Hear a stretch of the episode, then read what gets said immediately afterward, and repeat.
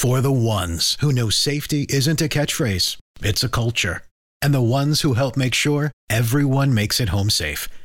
For the safety minded who watch everyone's backs, Grainger offers supplies and solutions for every industry, as well as safety assessments and training to keep your facilities safe and your people safer. Call clickgrainger.com or just stop by. Grainger for the ones who get it done. Want to protect your business? The time is near. You've given it heart. Now, get it in gear.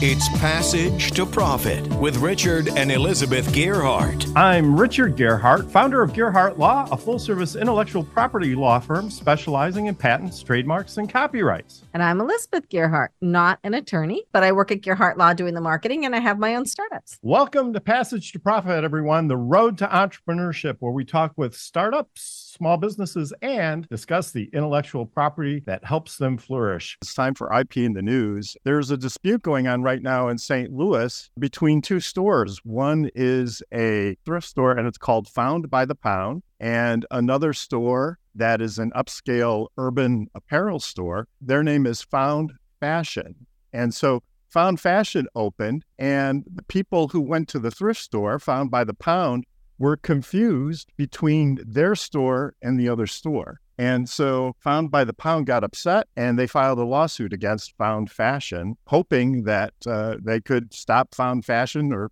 force them to change their name. They did, however, reach out to Found Fashion first, Found by the Pound did, and tried to settle it outside of getting the lawyers involved and were ignored. So if you get one of these letters or somebody reaches out to you, you should really try to settle it as soon as you can without any pain or as little pain as possible. Well, I guess they were just hoping that the found by the pound people would go away, but they decided not to do that. And there's a couple of interesting parts about this. First of all, found by the pound doesn't have a trademark. So they're trying to enforce rights in their name under common law rights Mm. which is always a challenge. If you want to enforce your brand, you're better off having a trademark. The lesson here, too, is if you get a cease and desist letter, respond to it because sometimes you can work these things out. By not responding, they probably provoked the lawsuit. This is in St. Louis. They're both in St. Louis, and I don't know if they ship across state lines, but would it work for them just to have a state trademark, or do you think they would need a federal trademark? Well, you're always in a better position if you have a federally registered mark. You do have to have interstate commerce. Oftentimes, that's an easy test to pass, especially in St. Louis, being so close to Illinois. If you have customers from different states, that often works. But yeah, that would definitely be a consideration, and maybe they couldn't qualify for a federal trademark.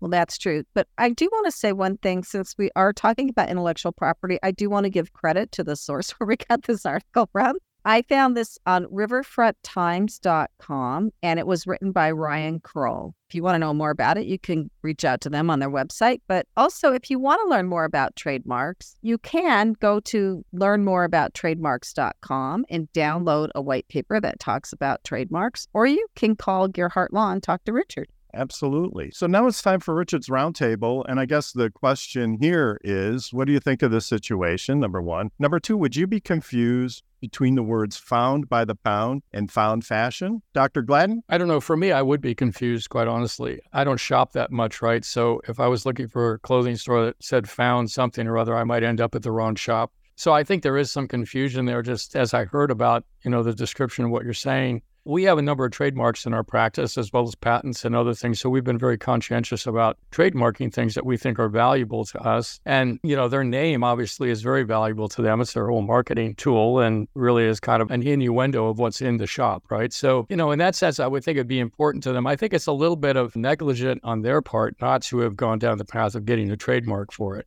That being said, I can understand their consternation and they're still trying to protect themselves. It always impresses me that the found clothing people take such a arrogant sort of approach. Uh, I don't know. I, it just seems, I wish the word was a little more cooperative, right? And so that's a little bit disheartening to hear that people can't just sit down and figure something out. Sometimes people react out of defensiveness and they're like, oh, you're going to challenge me. And they think if they don't say anything, the problem's going to go away. Mm-hmm. But it doesn't usually work that way. Right. Kenya? I think when it comes to a lot of marketing and branding, if there's too much similarity in the name, it's definitely going to create confusion.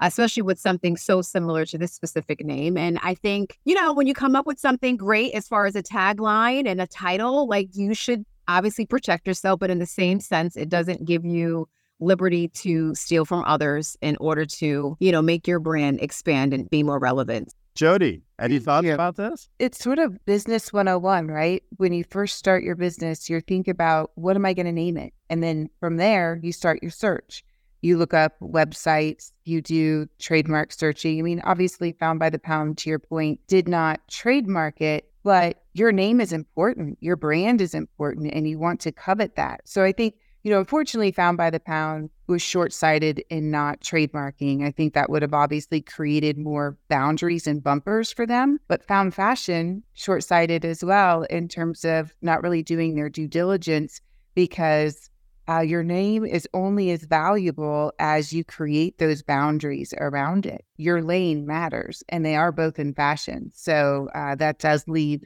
room for confusion. Mm-hmm. Zoe, welcome to the show. What do you think? In Europe, I'm speaking from England, if you haven't really registered your trademark, then you really wouldn't have a leg to stand on. And because found is a normal word in the in the language, and it's essentially a past tense of a verb to find.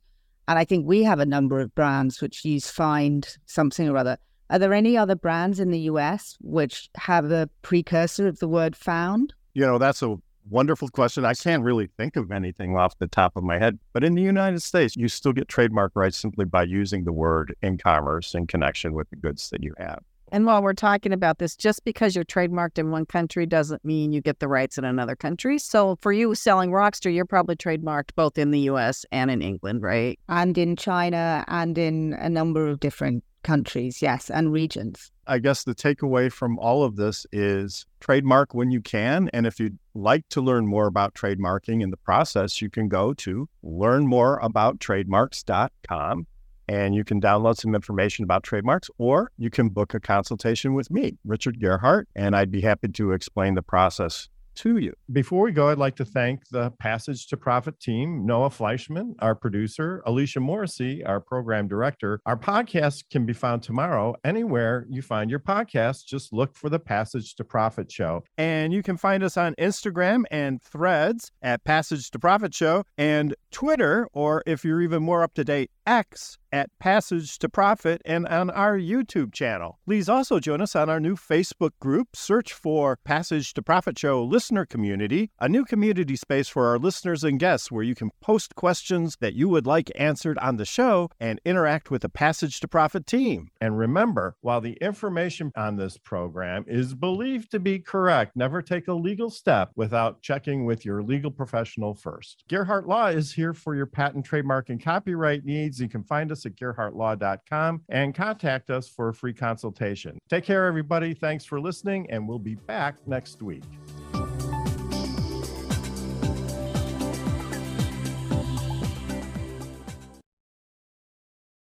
For the ones who know safety isn't a catchphrase, it's a culture, and the ones who help make sure everyone makes it home safe.